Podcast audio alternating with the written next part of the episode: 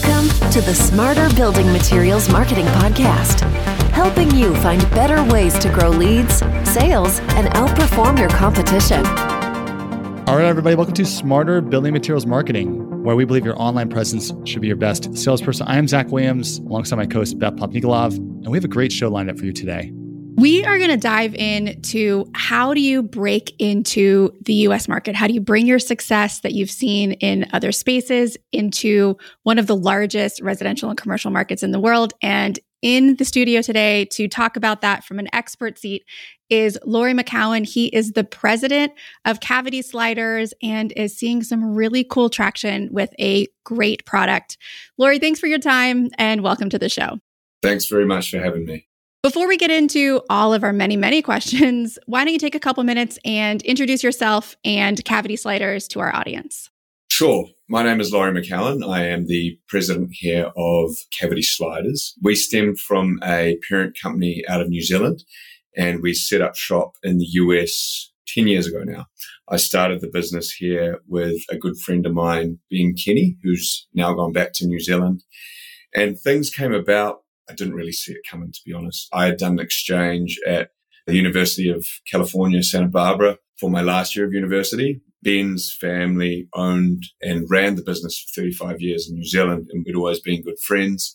And one holiday when I was on my exchange, he said, hey, we're looking to expand the business to the U S. And I'd said, it's an amazing place over here. Southern California is an incredible lifestyle, and there's also three hundred fifty million people, so why don't we give this a crack? And at the end of the exchange, he sent me some of the products over and sort of figured out who the customers would be. You know, we got a good response enough to say, all right, let's jump in the deep end. And we're ten years in and things have been a success. So I'm grateful we had that conversation. What is a cavity slider? Nothing to do with the dental industry. Um, cavity slider is the magic within the wall that is a pocket system. So because of the presence of our business in New Zealand and, you know, in the Southern Hemisphere, cavity sliders are what people call pocket doors. It's a door that slides inside the cavity in the wall. Now, we do things a bit differently because the product category has been notorious for problems. And so we've taken an eye for design and engineering focused on long-run performance and reliability. So, you know, everything we do is about solving the problems that people have to deal with with alternatives, because there's been, you know, low cost sort of production orientated product that have left people scarred. So our mission is, is to change that view, and we're making some inroads towards that. I'm really curious to hear about how you started to actually get into the market. We talk to a lot of manufacturers who are doing one of two things. They're either A, they're launching a new product into a category or space that they don't have experience in, and they're trying to penetrate. And that is typically easier than people who are in your scenario are like, hey, we're a whole new company breaking into the U S and we're going to find ways to sell our product to people that we don't have a pre-existing relationship with. Talk me through what you did that was right. And looking back, what would you have done differently knowing what you know now? Looking back, there's a lot of things that we could have streamlined. You know, arriving as a twenty-three-year-old and we had no sales on the board as a completely foreign product with a foreign accent walking into these places. It wasn't easy. It was a slug, like a real grind.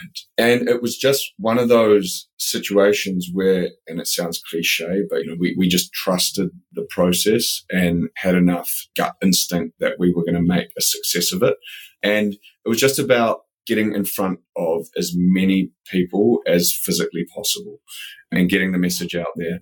Though what I realized, and more so in hindsight, is that you can have the best or the most revolutionary product in the world, but people have seen foreign businesses, foreign people come into the U S and fail.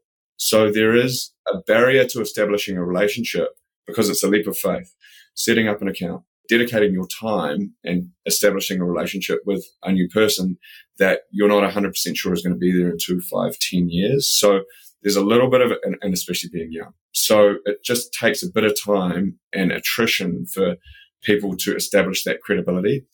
But in trusting the process and just persevering, you start to get those small wins. You get the runs on the board that, you know, allow the repeat business from, you know, your customers and their customers so that people actually get that positive feedback loop to say, actually, you know, people really like this stuff. These guys are still here. Doesn't look like they're going away.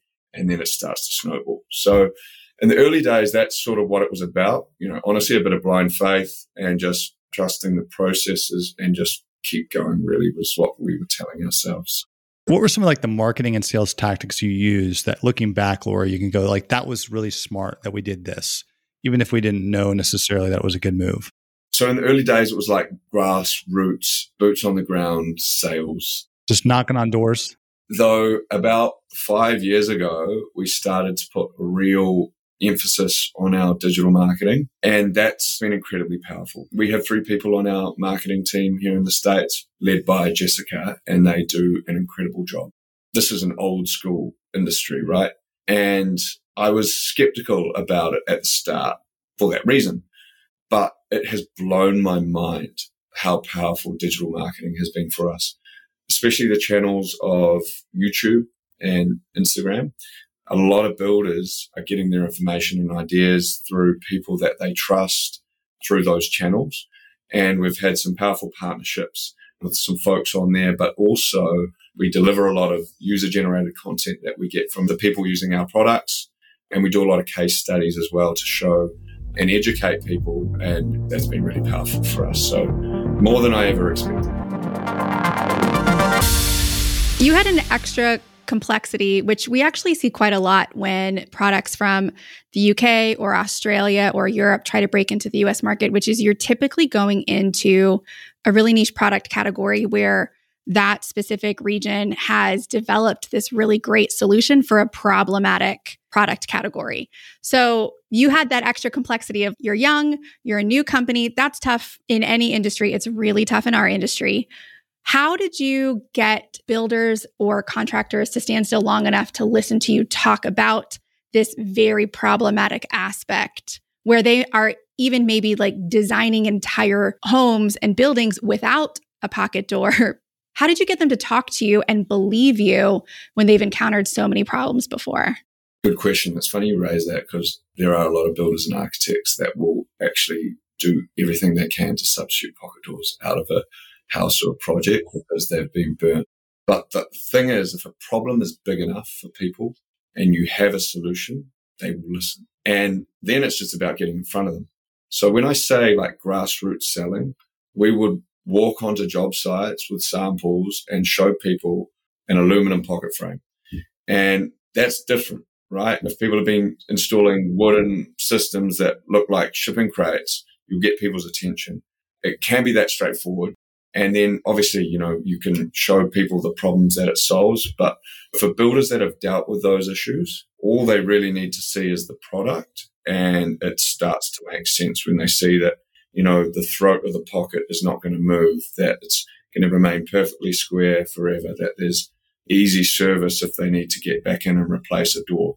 Those are all things that have caused builders problems, callbacks, which have tarnished, you know, their brand or the reputation in the past. So if they can align themselves with a product that is going to, you know, support their brand, but also save them money, it's a no-brainer. Then it's just a matter of getting in front of them. What do you think was the tipping point for you, Laurie? Like looking back, you've seen a bunch of success. What would you say is like, looking back, this was the thing I was like, okay, this thing is really going to work. So I break our journey into three chunks. The first chunk was like the proper slug. It was fun, but it, like looking back, it's like, it would be tough to do that again. We're about two years in and our products are really well geared for high-end residential construction, but they've also got a good niche in some commercial ver- verticals. We landed a job, must have been yeah, two years in, and it was ten thousand Santa Monica Boulevard. And there must have been six hundred apartments and almost one thousand pocket systems that we sold. And at that time, you know, you never want to count your chicken. And then we got the order and Ben and I were like, all right, we're not going home. Because there was always that point. It took us like three months to get an order to start with. And you're like, all right, you know, we're getting a few orders here. But there was always that feeling like, when do we know that this is going to be a success? So that was one point when we got that job to actually like breathe. Because this business was funded, although in a bootstrap fashion, because you're not going to give two twenty-three-year-olds too much money for them people to say, okay, this has actually got some legs, you know what I mean? So that was one thing. And then about four years ago, when we released our Cavity Slider, the product behind the name of our business, we designed that for the U S market. So we designed it around the wall standards, stud sizes, door thicknesses, everything. We wanted it to be easy to ship and assemble, hence the fact it's in a kit set, but also customizable because we wanted to keep our operational footprint light so that we could scale quick. If I look back, without sounding boastful, I think we did a really good job from a design standpoint there. And that cemented our footprint with our handles and our tracks. And then we released the product behind the name of the business, which we'd always planned to do, but that hit the mark really well. And that allowed us to go on another, you know, phase of nice growth. So those are the two sort of points in history that I look at, like those were the catalysts. Did you have a timeline in mind when you came ten years ago, when you were twenty-three and you're like, sure, I'll stay on, you know, after my exchange study is done? Did you and the owner in New Zealand say like, hey, we're going to give you a certain amount of time to see if we can make this happen? Yeah, I thought I was going to be in and out three years. That's just the naivety of it. And I talked to friends of mine and other people looking to do this. There's anyone doing anything with a tangible good, I don't think you can really break through and do anything meaningful in under five years. So that was just me being naive. It's been an amazing journey and I wouldn't change anything. But I honestly thought we were going to come over, set this thing up, and it'll be sorted in three years when we move back to New Zealand, which is quite funny thinking about that. But from like a stage gating sort of mindset in terms of like investment, we had regular meetings about, you know, progress and what does break even look like, how long is it going to take to get there. And I think we got to that point in two to three years.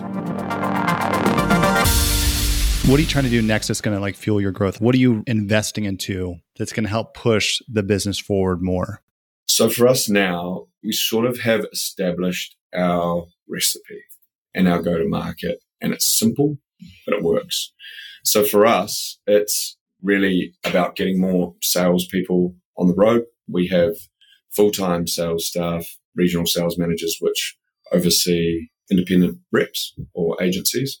And then at the same time, we're going to put more emphasis into our digital marketing.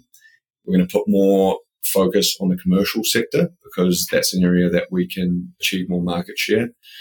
And then it's just about staying ahead from an innovation standpoint. In order to be recognized as the best, we have to keep innovating. So we've got to keep delivering the best, most innovative products in the world.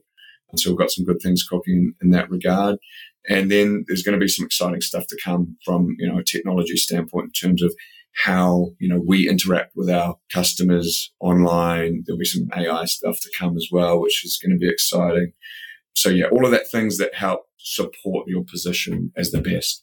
If you're a manufacturer listening to this, Laurie, and you're saying, hey, I really like how Laurie and his team have tackled the problem and they've gone to market and exploited that and have had the right mindset, but are looking for like one piece of advice. What's the one thing that you would tell them to do, knowing what you know now and where you're trying to push the business? What's the one piece of advice you would give them, regardless of their business size, where they are in their life cycle? Give me that one piece of advice you give them. Coming to America. You could just stop there. Coming, Coming to, to America. America. So geographically, this place is a beast. There are so many people and there is so much opportunity that you can get lost. You got to be super focused, laser focused on what is realistic to handle. So focus on one vertical, one product line that is where you have the most opportunity and block out the distraction. And to start with, focus on one geographical market. Fish your feet first and do that well. So for example, with us, we set up in Los Angeles and we focused on SoCal to start. And that was the right move. And you get a, a following in one area and then move out from there. The other thing is to support the actual focus from a strategic standpoint. There's so many products that this, our parent company out of New Zealand sells and manufactures. And the reason is because in a market of five million people, you have to make what people want. By that, I mean, if an architect designs something or wants something, you go and make it because you need to, to keep the wheels turning. But we could be laser focused on a, just a fine portion of the product line, because in America, you just need a, a little sliver. And as a result, you can be you know, laser focused. Laurie, man, thank you so much for coming on the show. If someone wants to connect with you, what's the best way for them to do that? On our website, cavity sliders dot com, Instagram, Cavity Sliders. You'll see some good content coming out weekly. Give us a call, triple eight, four six six, double oh three oh, or come see our showroom, five forty-eight Finney Court, Gardena. Laurie, thank you again. And for listeners, if you enjoyed this episode, check us out at venvio dot com slash podcast to subscribe and get more. Until next time, I'm Zach Williams alongside Beth Popnikolov. Thanks, everybody.